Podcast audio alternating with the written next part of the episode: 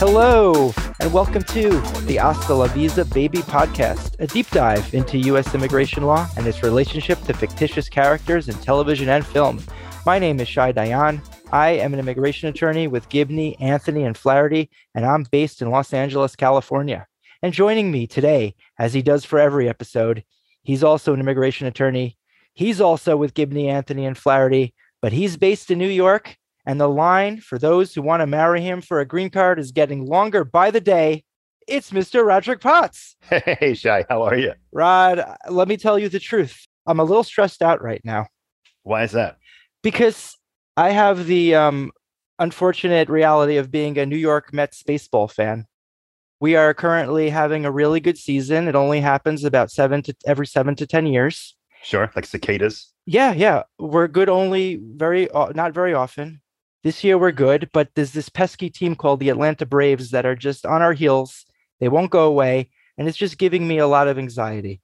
Uh, well, This is what happens when you're a sports fan. A lot of, a lot of anxiety. I hear that's why I gave up Yeah, many, not, many years ago. It's not worth it, is it? Well, it depends. I mean, you know, it still can be fun, I suppose. I also, I got a, uh, as we mentioned before, I got a COVID booster yesterday, so I'm feeling a little bit under the weather today. So, you know, it's not a good day for either one of us. But you're gonna stick it out. You're gonna do it. I'm gonna stick it out. I'm gonna, I'm gonna do it. Yeah, yeah, yeah, yeah. yeah, do yeah. it. I've, I've got all the booster side effects, but I'm excited to get into this part two of our. uh At least you're not gonna get COVID from this conversation. Nope, nope. No, no, no. not So this conversation. yeah, uh, let's get into it, everybody. This is part two of the Hasta La Visa Baby rom-com fraudulent marriage extravaganza series.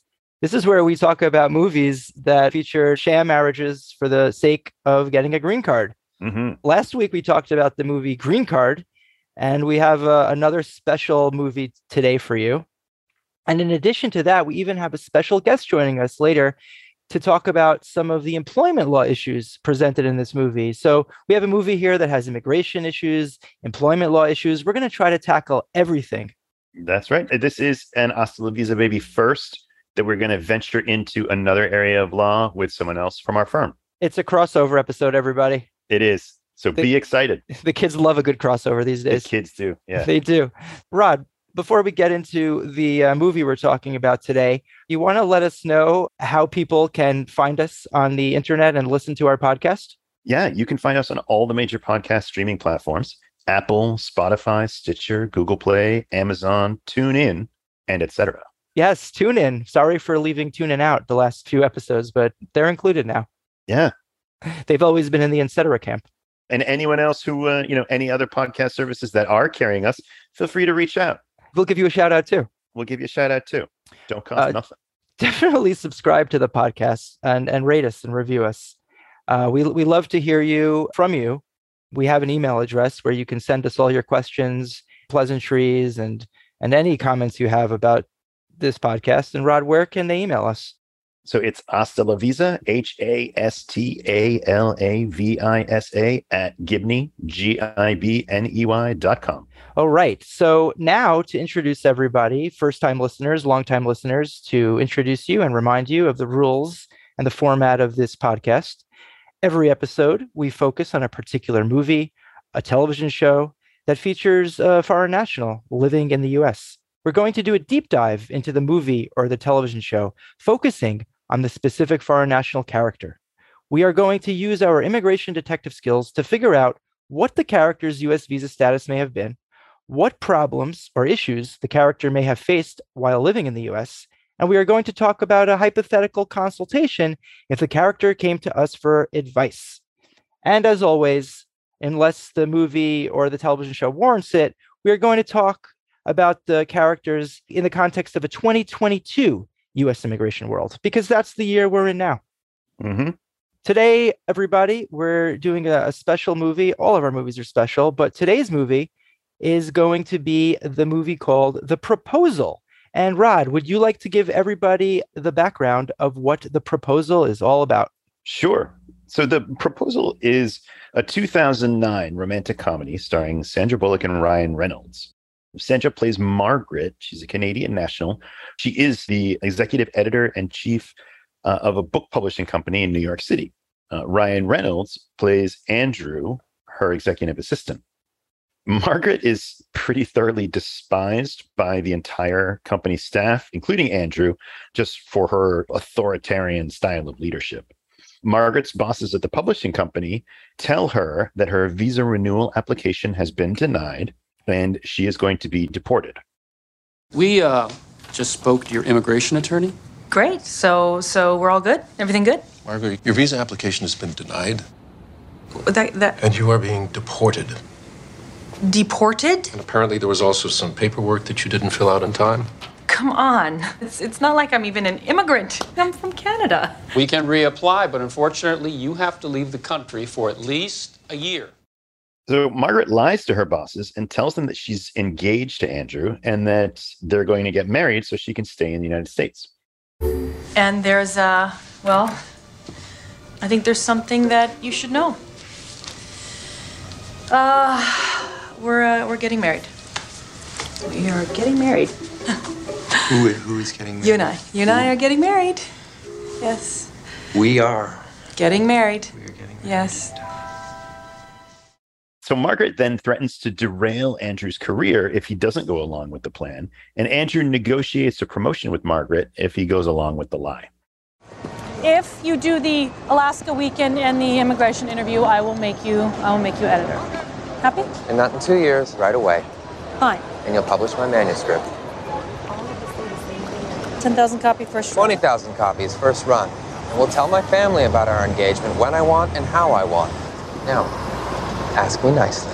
Ask me nicely what? Margaret and Andrew pay a visit to U.S. Citizenship and Immigration Service office in New York and advise an officer that they are engaged. The officer tells the couple that this could prevent Margaret's deportation if they can pass a test where they'll be separated and questioned. If they fail the test, Margaret will be permanently deported and Andrew will face a fine and prison sentence. Margaret and Andrew tell the officer that they're going on a trip to Andrew's hometown in Alaska. They're going to go there for the weekend to celebrate Andrew's grandmother's 90th birthday party, and they'll be back in time for the interview on Monday after the weekend's over. Margaret and Andrew then travel to Andrew's hometown in Alaska. Andrew introduces Margaret to his entire family as his fiance, and they're really shocked by this because he's been telling them for for so long how much he hates her, and they're just all taken aback that they're now engaged. Over the next few days, Margaret spends some time with Andrew's mother and grandmother, and she starts to take a liking to them. Andrew's parents suggest that they get married up at the family's house during their trip, and Margaret and Andrew agree. At the wedding ceremony, which is surprisingly attended by the immigration officer looking to catch them in their lie, Margaret feels guilty about lying to Andrew's family and comes clean about the fraudulent nature of the wedding. In disgrace, Margaret gets on a plane and heads back to New York with the immigration officer. She then will have 24 hours to leave the United States. Shortly thereafter, Andrew comes to terms with the realization that he's in love with Margaret. He rushes back to New York and he finds her in the office packing up her belongings. And then, in front of the entire staff, he tells her that he loves her and he proposes to her. Now, you can imagine my disappointment when it suddenly dawned on me that the woman I love is about to be kicked out of the country. So, Margaret, marry me. Because I'd like to date you.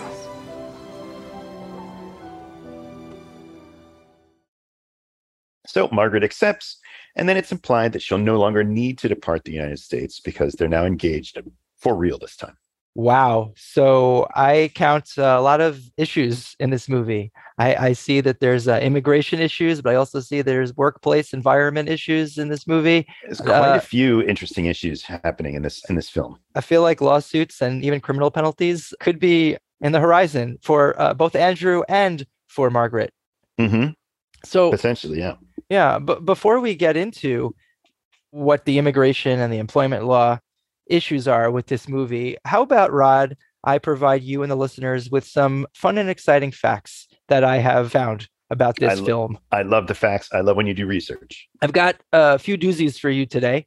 Julia Roberts was initially approached to play the role of Margaret, but she declined, leaving the role open for Sandra Bullock. Interesting. Yeah. Betty White, who played Andrew's grandmother, almost turned down her role because filming would require her to spend 10 weeks away from her golden retriever. Wow. Now, But it, it this is so, such what a, what a perfect like reason not to want to do a movie. Betty White is so cool. she's so cool and I have a newfound respect for Betty White because as I was explaining to you, I don't think I could spend 10 weeks away from my cat to do a movie, let alone one week. So. I, I commiserate with Betty White, but if the money's good enough, you know, we'll do what we have to do, right? Sure. Yeah. Yeah, yeah. Get this, Rod. This is something I was disappointed by and, and surprised by. All of the Alaska scenes of the movie, and most of the movie takes place in Alaska, all of those scenes were filmed in Rockport, Manchester by the Sea, and Boston in a state called Massachusetts, a state that you know very well. I do know very well. I grew up in the Commonwealth of Massachusetts. The state, the Commonwealth, very, very cute. Oh, None of the the film was shot in Alaska, and all of the mountains that we see, those are all digitally included. That's interesting. You know, I totally missed that. I mean, I am familiar with Rockport, Manchester by the Sea, and Boston. All three of those, all three of those places. Maybe I should rewatch it. Well, if they tricked you, then imagine how easy it was to dupe me. I mean, I don't know anything Yeah. about Massachusetts. There Yeah. you go. Yeah. So The film only owns a 44% approval rating on Rotten Tomatoes. That's, it's pretty rotten. yeah, and yeah, and, but Yeah. but I, I say I say a, f- a fair rating. Actually, Fair. would- I think I, it's would fair. argue. I, Yeah. You know, I think going as high as 50, as low as 40, I think that's the sweet spot for this movie. and then and then finally, an alternative ending was shot where Margaret's plane heading towards New York returns to Alaska so that Ryan can confess his love for her on the runway with his family watching in the background. This is on YouTube, so if you want to check it out, listeners, check it out. it's was a- crazy. Yeah, there was an amazing performance by a flight attendant who didn't There get is. to have her moment. I feel I really know. bad for her. So uh, what a disappointment to, because she really brought it. I mean, she really was like Besides Betty. White, besides Yeah. Betty White, she might have been the best character, and she, she didn't might even get she to might be have in been, it. and they cut her entirely out. I mean, it is a terrible alternate ending. So, yeah, yeah, it's pretty that. bad. It's pretty but bad. yeah, it, feel free. Just uh, it's it's on YouTube. Dig it up. You can you can Yeah. you can review it for yourself. Yeah. This movie deals with a uh, foreign national character. That's what we're all about here, exploring fictitious foreign national characters, trying to decide what kind of visas they had, trying to solve their issues, present to the audience what their issues might have been. In this movie, we have a Canadian. Her name is Margaret. She's played by Sandra Bullock. So, Rod, can you give the listeners a breakdown of exactly who this Margaret character is? Margaret is Canadian and she's in the U.S. pursuant to a work visa. But the film never tells us which uh, which visa she has. This is where we come in, of course. She's depicted as being extremely successful in her professional life, but she's also very cold. She's basically just mean and lacking in empathy to uh, those that she works with. All of the employees at the publishing company seem to fear and hate her. They refer to her as a witch and using maybe another word that rhymes with that that might start with a different letter. She's feared not respected in the in, in her office. When she meets andrew's family and friends in alaska she's very distant and she's very uptight. She's very uncomfortable there seemingly sort of lacking in the ability to make any personal connections with anybody. But we eventually learn that margaret lost her parents when she was 16 and she's been keeping people away as a self-defense mechanism ever since so by the end of the movie Margaret starts to feel again and is willing to give a relationship with Andrew a chance, not just to stay in the US, but because she is truly in love with him. Truly in love with him. Those three to four days they spent together, that's how love is made, isn't it? True love. Yep. True love. I'm not sure if I liked her at the beginning of the movie. I definitely didn't like her at the beginning of the movie. And I don't think I liked her very much at the end of the movie either. Did you? we kind of talked about this a little bit. I just I feel like her character doesn't change substantially, and she's never really given that depth. She's a bit of a two-dimensional character, I think. I think a lot do- of rom coms have this problem, right? With the Yeah. two dimensional character depth. There's not a lot of deep character development. I mean, I understand it's a 90-minute movie; they got to rip through it fast, and they do try because they try to give her. She does sort of open up to him a little bit, so we do learn a little bit about her, but she's not like a character that I'm rooting for by the end. I, I don't think so. So, Margaret, a character we're not rooting for, but we have to discuss, is Canadian. So, let's talk about her immigration issues and her immigration circumstances. So, we know that Margaret is in the US working pursuant to a visa because, flat out in the movie, she's told by her superiors that her visa renewal application was denied and that she's being deported. However, Rod, we don't know what type of visa she actually had. So this is where we come in. We really have to do some work here and and think about the different types of visas that an editor in chief of a publishing company could have had. Precisely. So Margaret, she was working in a professional occupation. And and I think when you're working in a professional occupation, there's a number of different visa categories you could qualify for. So Rod, my friend, what type of visas come to mind when you think of these professional type of visas? So, as a Canadian, my mind first jumps to the TN visa classification, which is a classification based on the old North American Free Trade Agreement. It's designed specifically for Canadians and Mexicans. That's the first one that jumps out at me. Whenever I'm working with a Canadian or a Mexican uh, citizen, I'm usually looking for the TN first. But the TN classification is is somewhat limited. It's only applicable to a specific set of occupations, and unfortunately, the occupation of editor or writer isn't listed in those occupations. So, therefore, a TN likely wouldn't work for her. Right, Rod. Thank you for that background. So, if she was an engineer, if she was an economist, if she was a computer systems analyst, a veterinarian, she would Mhm. have qualified for TN because those are TN occupations. But Yep. there is no TN occupation for a writer or a journalist or an editor. So, we have to move on from TN. Yep. Are there any other classifications that you, as an attorney, Rod, can you think of? Well, sure. I mean, she's very, very senior at the company, right? So she's likely very established. So we would look at the O1. We've covered that before. That's the extraordinary ability visa. We don't know a lot about her background, so we don't really know enough to go on to try to explore that. But that would be another possibility I'd think of. Also, if the company she's working for is an international company, potentially an an L1 intercompany transferee visa could work. But the visa category that really pops out to me on this one would be the H1B specialty occupation visa. It's actually one of the most common and most talked about US visas.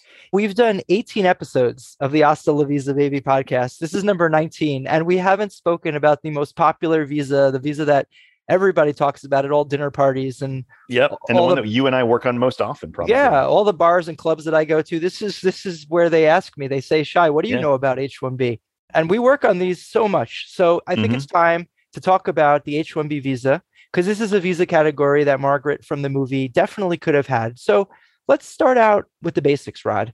Can you Sure. tell us all what are the elements of an H1B visa? basically simplistically you know sort of looking at it from a, a bit of a, a, a zoomed out look a u.s employer files a, a petition for a candidate someone they want to hire uh, the candidate can qualify for the h-1b visa if that individual is coming to the u.s to work in a specialty occupation And for the purposes of this H1B visa, when you say specialty occupation, that's a term of art. What does specialty occupation mean?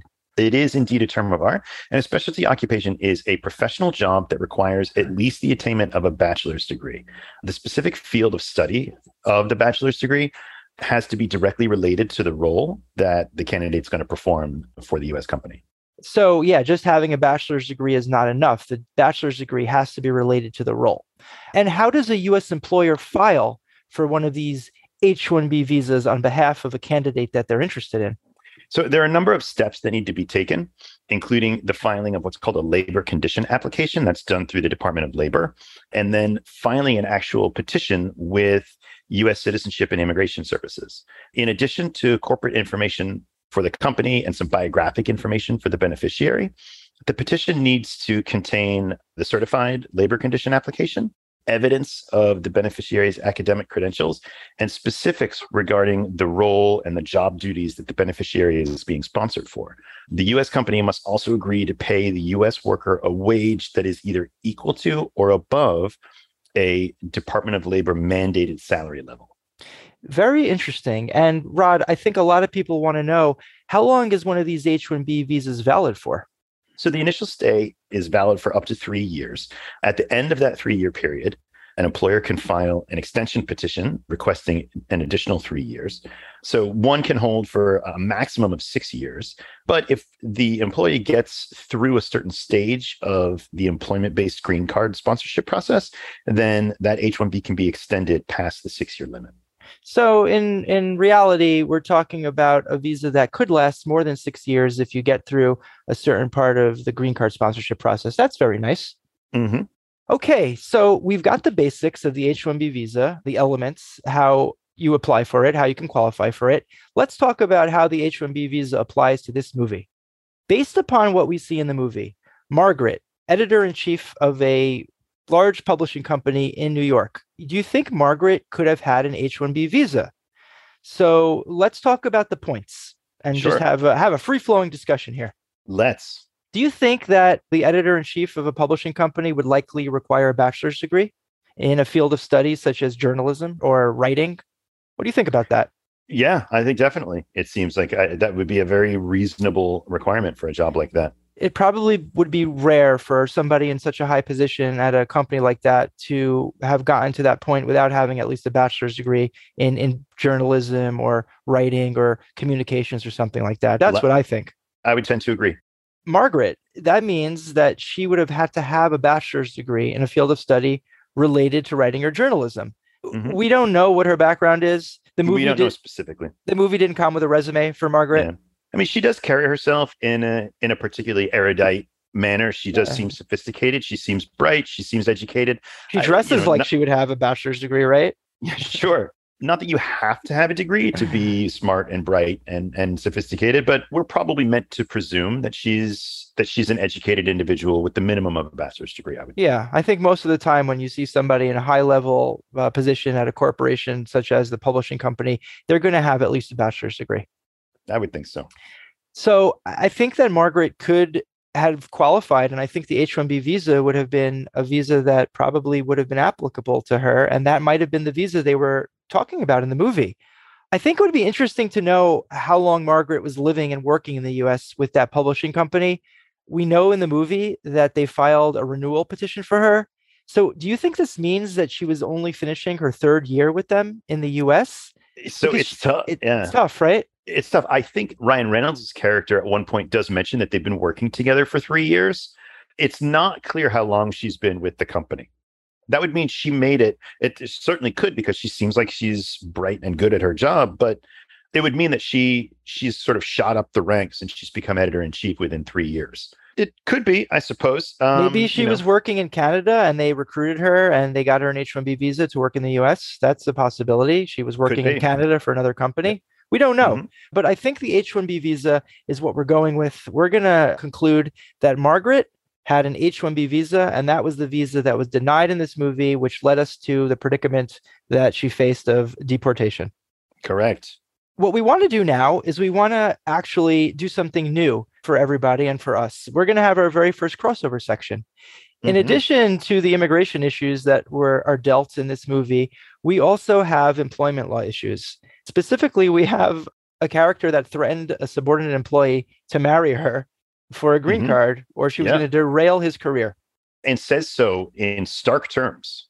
She makes it very clear that if It- you don't do this, I will destroy your career. She's very direct about that. She said, "I will." Yes. Dis- you were going to live on the streets. I think she said to Andrew.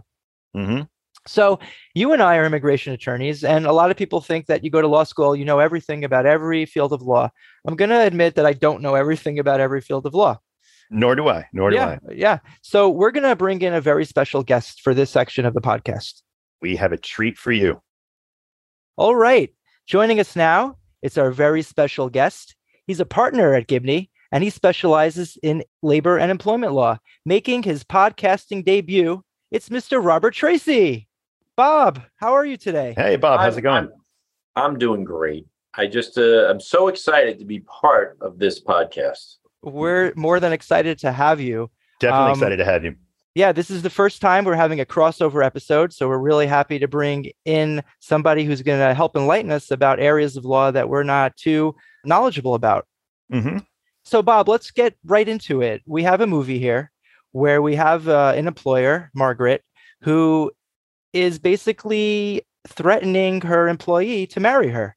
Bob, in your line of work, is this a is this a good thing or a bad thing? Problems? Well, it could pose a few problems for the employer, or more than a few. I mean, this is not, uh, fortunately, in my practice, this is not something that has specifically come up in real life where someone has forced someone to marry them. But we have to be careful as an employer to make sure that our supervisors and managers are not putting their personal interests and ahead of the company's interests and then taking action against their subordinates in an unreasonable fashion. And of course with the threat to or the uh, demand that you marry me, that brings in frequently a sex discrimination element that could expose the companies to some real liability. So, I mean, this is just horrible boss stuff, crazy Hollywood element.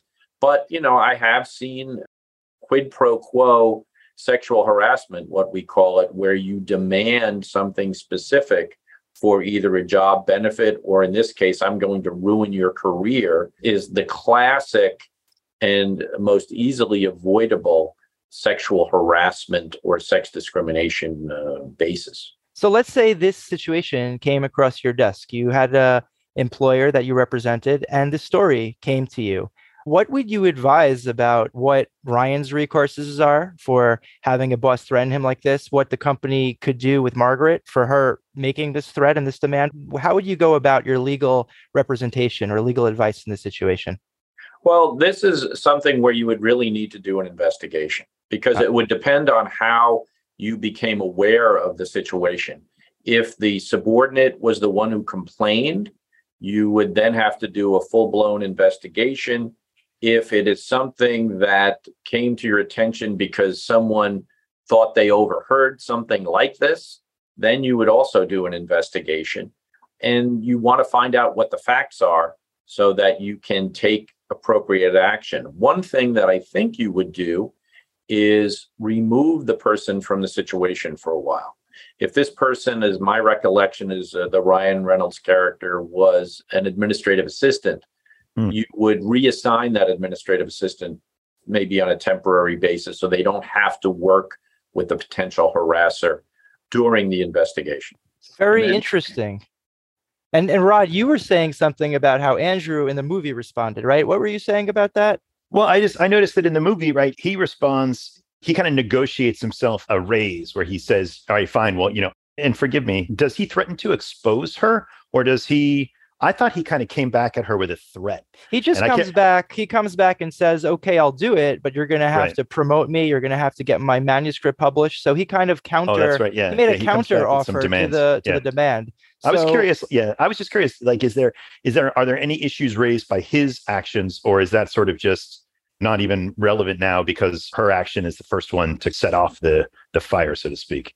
It would be. I mean, it would be difficult, for, I think, for her to bring claim against the company because she initiated this HR horror show.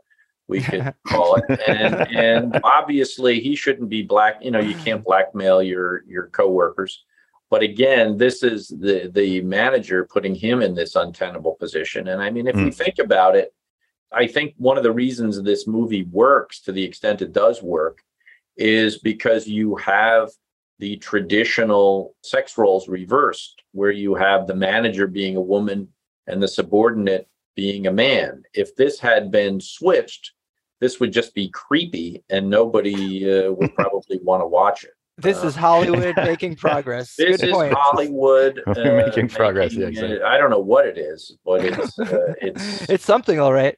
Yes. So so I think that the first takeaway we have from your advice is that if you're a boss working for a corporation, don't force your subordinates to marry you for yeah. uh, immigration benefits. Not, I, not a good for any benefit. Any benefit. Any yeah, benefit. I think I it's mean, just a, yeah. a, a blackmailing a subordinate is just never good.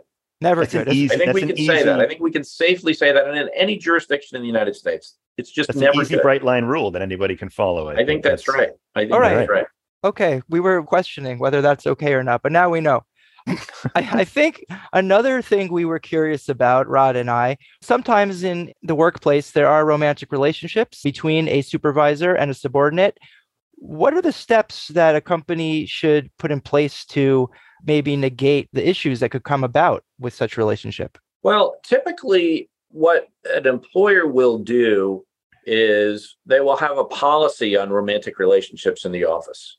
And it will usually have two parts. One part will be the responsibility of the parties who are in a consensual romantic relationship in the office to notify HR that it exists because you want to make sure that you don't have someone in a romantic relationship supervising somebody else because unlike the proposal that ended so romantically, most of these relationships don't end so well. No way. And I know, I, I know, uh, but it's true.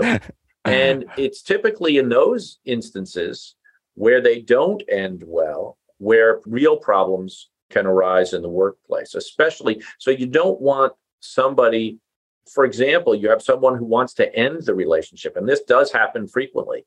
And the supervisor doesn't want them to end the relationship. And then they're like, well, you're going to get fired if you end the relationship, or I'm going to give you a terrible review because you wanted to end the relationship. Or more innocently, you can have people who are now just uncomfortable dealing with each other.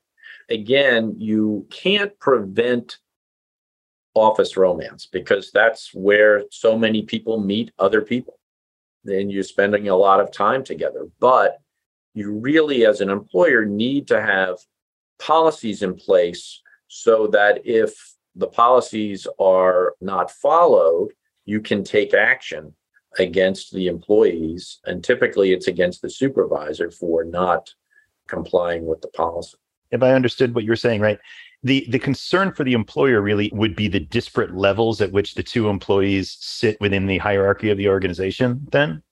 I think that's right. I think that's the main concern. It can somewhat happen with coworkers where you're working as part of teams and sometimes you can get people claiming they're being discriminated against because they're not in the romantic relationship. This supervisor right. has a romantic relationship and favors someone to the detriment of others because they're not in the romantic relationship. It's like, what do I have to do to to get the plum assignments here?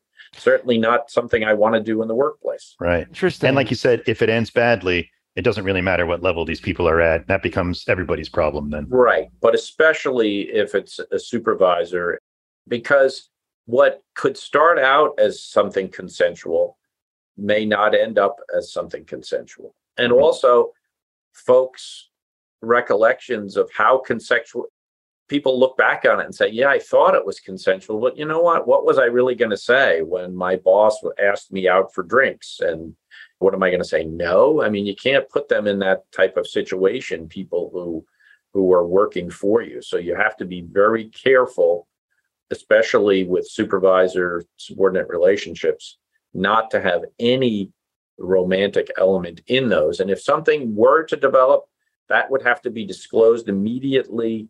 And then the company would have to decide what to do. And typically, what they do is they get the parties to decide which one of you wants to switch your position because we can't have the one person reporting to the other. Oh, this sounds messy. A lot messier than immigration law. It's very, very messy. wow. but it worked out well here in this movie. I'm glad yeah. I stuck to immigration law and, and analyzing Hollywood's depiction of immigration because there's some serious things that you just brought to light, Bob. That's right. And it can be it can be a very mm-hmm. expensive proposition for an employer in these instances especially if they're aware of it and they don't right. take any action. Right. This legal information was was great. I have a very important question for you. Uh, one final question. We know your time is very valuable. What did you think of the movie? Not my favorite movie. I mean, it was wonderful seeing Betty White. I thought, uh, yeah, Betty we White agree. Stole the movie. We agree. I, I, I would yeah. say, yeah, uh, it was a cute movie. It was kind of a silly rom com, but I did think the Betty White scenes really made the movie worth watching. We completely we agree. agree, we with you. We yeah. agree. Yeah. And and on that note, Bob, it was really great to have you. We thank you for your time.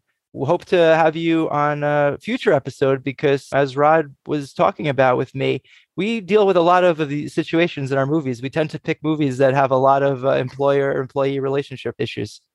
Well, that makes sense. I mean, to the extent that you have employer-sponsored immigration issues in in movies, you're going to have employers and employees. There you go. Well, Bob, great to have you, and uh, we look forward to talking to you again. Yeah, thanks right. so much. Thank you. That was really great. Again, I want to thank Bob Tracy for joining us. We hope that you listen to all of our podcasts, Bob. We hope that you join us again for another episode where employment law and labor law cross over with us. Big thanks to Bob. That was a great conversation. And we often cover movies and TV shows where managers behave very, very badly. So I'm sure it won't be long before we have have reason to bring Bob in again. We might have another crossover episode next month, but stay tuned to the end of the episode for, Stay for you to find out. hmm Okay, everybody. So now that we've got the little employment and labor law issues out of the way, this is normally the part of the podcast where we do a consultation with our foreign national character. The thing is, is that if you take a listen to some previous episodes of ours, such as our That 70s Show episode, and such as the episode we did last month, where we talked about the movie Green Card, we've already done hypothetical consultations with characters who had sham marriages. hmm So instead of doing that, we're going to do something a little bit different. What we want to do is we want to talk about the accuracy of the immigration issues presented in this movie and basically just pick them apart or commend them for their accuracy if appropriate. Sure. Yeah. There's Is that- one or two things right. Yeah, maybe, maybe one or two things. Maybe exactly one or two things. But uh, yeah, this is fun for us. Yeah, so so let's get into it and I hope that the writers and the producers of this movie, I hope you're listening right now because you just know that this could have all been avoided if you had come to us in 2009 we were already immigration attorneys we could have been retained Sure. and our, Yep. our services could have been at your disposal yes, they could have. All right let's get right to it. First let's talk about the event that sets up the whole movie okay? This movie is set up because margaret's h1b visa well, well we think she had an h1b visa but margaret's visa renewal petition application is denied okay? Margaret is told that her visa application was denied because she traveled to frankfurt while it was pending. So rod assuming she was on an h1b visa would international travel while an extension was pending lead to a denial? What do you think So about it- that? It actually could. And not to get too too far into the weeds here, but I always recommend people not travel when an extension petition is pending for them. For this very reason, if somebody departs, it can actually derail the extension. It's very true. This is one of the areas of the movie that they got right. I wonder if they researched it or it was just a bit of luck. I tend to I tend to go with the latter. Yeah, but they just, did get it right. Either way, they did Yeah. get it right. just like you, it doesn't automatically lead to denial. I've seen situations where somebody travels and it's not denied, but it could lead Right, to yeah. denial. It Absolutely. could lead to an, the easy answer there is even if it is denied, she could just reapply. The she company could just reapply. She yeah. could just depart, get a visa, and come back, and it's Right. not it's no problem. it's not the end of the world. And another thing is that both of us do advise our clients not to travel once a petition is um, submitted and pending. Just the safest approach. So they got something right in the movie. How about this? Margaret was told that she will be deported within 30 days because of the of the denial. Deported. Yeah. Rod, does does the United States Citizenship and Immigration Services, the department that oversees the adjudication of renewal petitions, do they have the ability to deport people? They do not. As a matter of fact, the word deported is actually somewhat antiquated. The term is now removal or Yes. removed. It's different than that. But no, uh, USCIS, when they deny a petition, they do not deport individuals. They don't have a police force. Immigration and Customs Enforcement, appropriately named ICE, those are the individuals who who handle that. They are the ones who who do that. But there's a lot that has to happen before Right. you're going to be removed. She has to be found guilty of violating her status and she has to be deemed removed by an immigration judge. There's a lot that has to happen. And USCIS, to my knowledge, I've never seen this happen. USCIS does not refer cases over to ICE when someone is denied. I They haven't seen just- it yet. I haven't seen They that. send you, yeah, they, they send a note that says you better leave because Right. you're in danger. Uh, and you're that's it. basically expected to voluntarily leave. Um, they do warn you of the consequences that could happen if you stay past your visa. But Mhm. USCIS, like you said, doesn't have the power to order someone deported. They would have to refer it to ICE. ICE would have to arrest you. Then you'd have to go into immigration proceedings. A judge would have to order you removed. So it's a long process. Yeah, it's a and- long, involved process, and it. And someone like her, it just wouldn't happen. Right, she would she right. would hop a flight, go back to Canada, and then we could sort it out from there. Right. So that's a strike, a strike against the movie. They got that one yeah. wrong. How about this one, Rod? Margaret is told that after being deported, okay, the company can refile her application for her, but she won't be able to come back to the US for a one year period. And that while she is out of the US, she cannot work for an American company. I have a feeling there's a lot of things wrong with all of that. Yes? Okay, so there's three there's three things here, right? Three. First, the company can refile, which Right. is true. Like Eh? a denied petition is denied. The term we use in, in immigration law is denied without prejudice, which means you can refile. That part is true. They can refile for her. She won't be able to come back to the US for a year. I don't know where they get that. yeah, Um, I, I don't know where that comes not- from. That's not true. Uh, that is absolutely not true. And then the third part, she can't work for an American company while she's living in Canada. That is not true either. There's no law that says you are not allowed to work for a US company while you are abroad. Right, right. Like you can't work on US soil without the right visa. But if you're Correct. abroad, you could work for an American company if the American company has the tax Mhm. situation settled and payroll situation settled and, and they, Yep. they deal with local laws in local countries, but there's no rule that says you can't work for an American company. Well, my experience is a lot like a lot of the clients that, that I've worked on, uh, a lot of the companies aren't interested in prolonged hiring of people who live abroad. Right. but it's it's not because of any immigration rule it's usually like you mentioned it's some sort of it's an employment law rule or a tax rule there's other reasons why a company might be disincentivized from doing that but there's nothing in the immigration law that says it's not allowed Right. So as you can see, and the see, one year just doesn't make any sense Yeah. As you can see, everybody, this movie is starting to struggle with getting their immigration uh, facts right, and now this is where it's going to really get uh, crazy. Things are about to hit, things are about to go off the rails. Okay, everybody. So now we have to talk about the marriage-based green card sponsorship process and how it's depicted in the movie. So mm-hmm. we've gone over this before in previous episodes. If you want to know the whole shebang about how it works, you know, you can listen to the green card episode, you can listen to that 70s show episode, but let me break it down for you really quickly, okay? The marriage-based green card sponsorship process requires a legal marriage to have taken place between a US citizen and a foreign national. After the marriage takes place, the US citizen must file a petition with USCIS to sponsor the spouse for a green card. Concurrently, the foreign national files what's known as an adjustment of status application for a green card. After filing, a long waiting period culminates in an interview with a USCIS officer. That's the way it works. That's the short Mhm. version. As they say in Yep. Spaceballs, the short, short version. the short short version Shout out to all the Spaceballs fans. What we see in the movie is very different, right, Rod? Very different not at all even approximating your description there so here's what happens in the movie. After agreeing to pursue this sham marriage, Margaret and Andrew they go directly to the USCIS office in downtown Manhattan. They ask for a fiance application and they immediately talk to an officer. It's as if they're going to the Department of Motor Vehicles and they're applying mm. for like a driver's license or an ID. Rod, right what's going on here?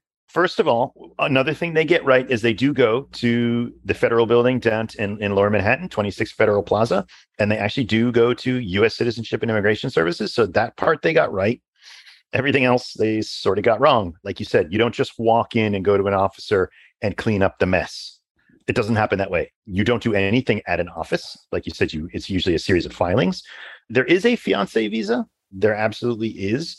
It's called a K, but you do not just waltz into USCIS and say, "I want to apply for a fiance visa for Uh, my for my fiance." Yeah, that's not what's going on here in the movie. They're not looking for a fiance visa. They're looking for a, a green card for a marriage based process. right. Yeah, yeah. So it's they're getting a little confused as to what they're doing. It's just it doesn't happen this way. So the only thing about that that they got right is that the USCIS building is at 26 Federal Plaza in downtown Manhattan. Interesting fact, our colleague Zarina, she was at USCIS the day they were filming this and she actually saw them filming this movie back in 2009. Yeah, Awesome. Yeah. Just wanted to let you know about that. That's great. Here's another thing that happens in the movie. Before they are even married and before any paperwork is filed, the officer schedules them for an interview less than a week later. And he says he's going to separate them. He's going to ask them questions about their partners to see if they are a legitimate couple. Uh, Rod, in any world, is this at all accurate when it comes to immigration in the US? No, the short answer is no.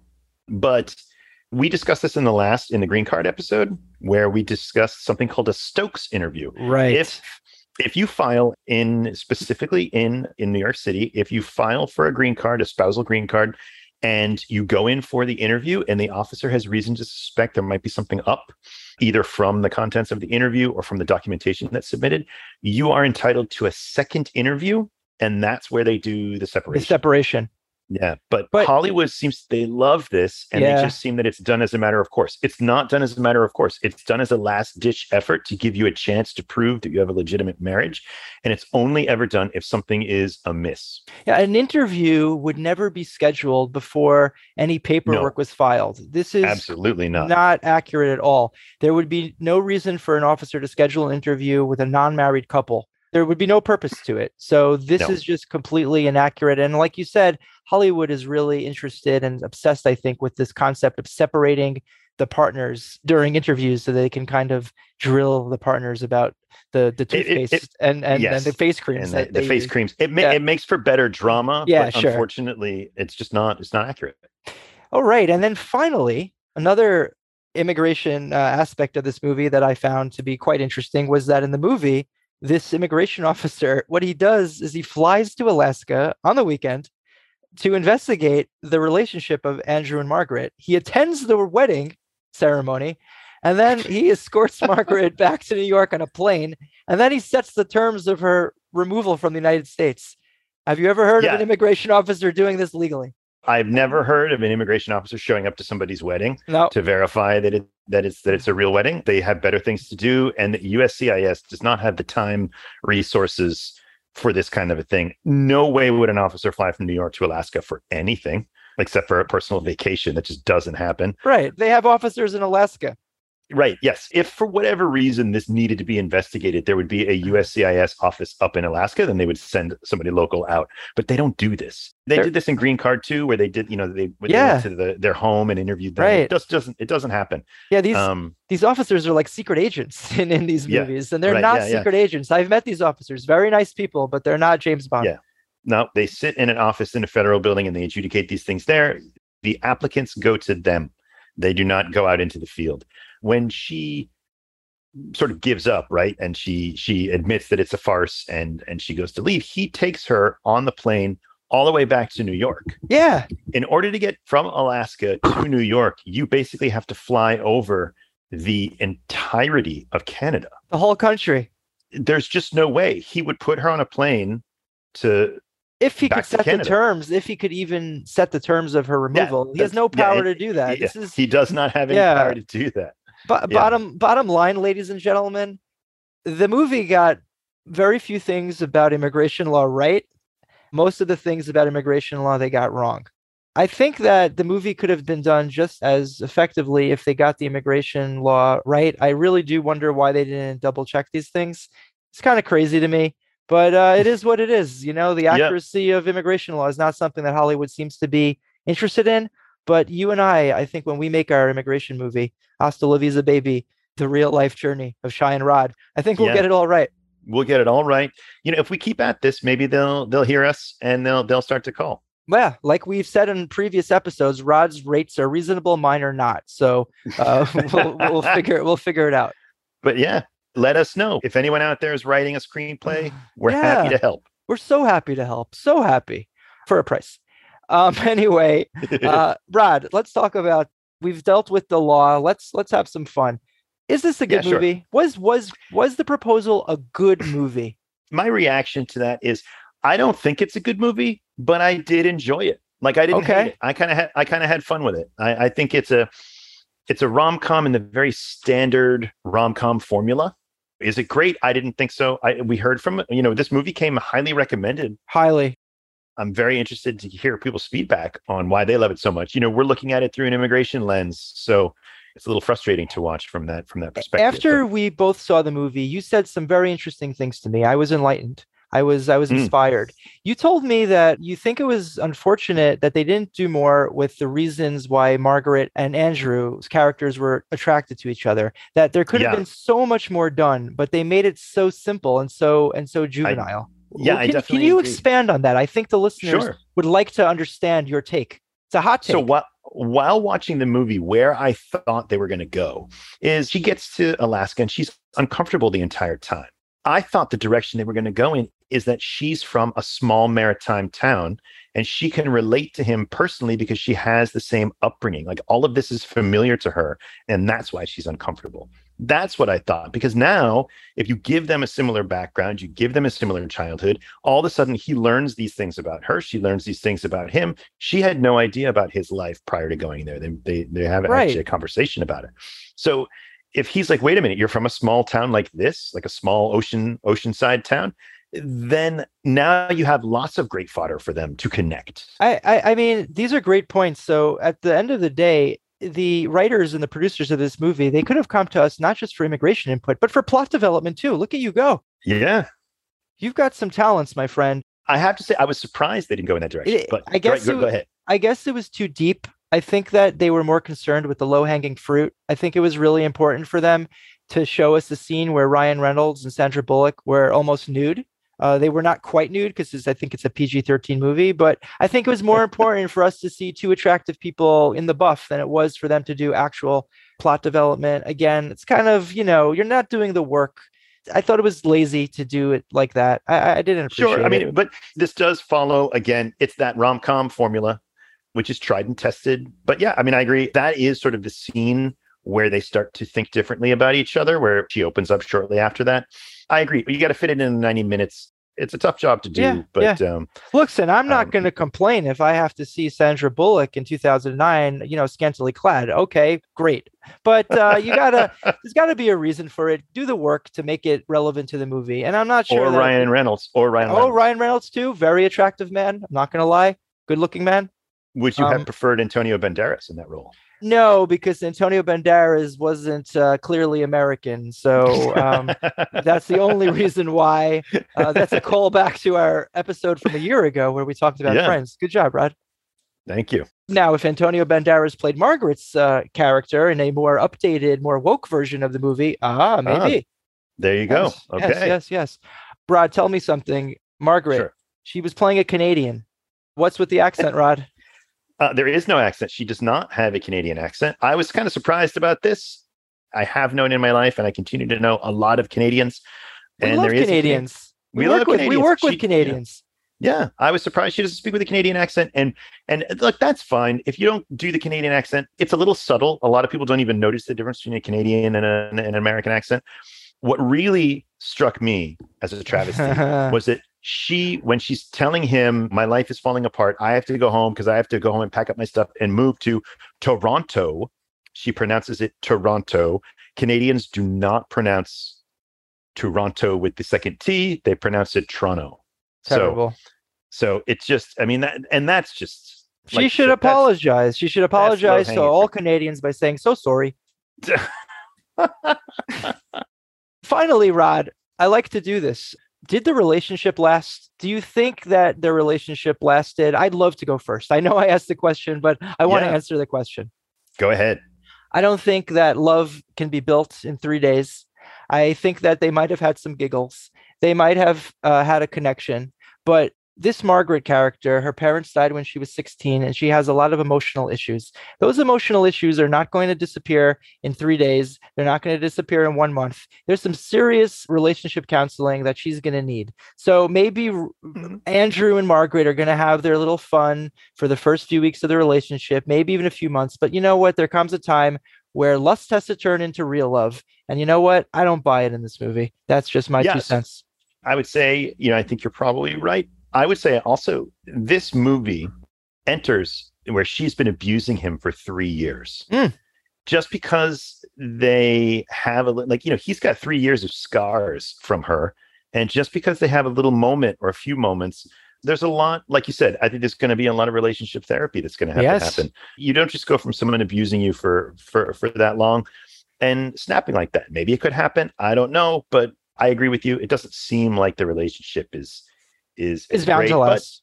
Is bound to last. But you know, they end the movie with a let's give this a try and see. You know, Yeah, let's get married so we can date. I think that's what he says. Yeah. What a great idea. Yeah. Let's get married so we can date.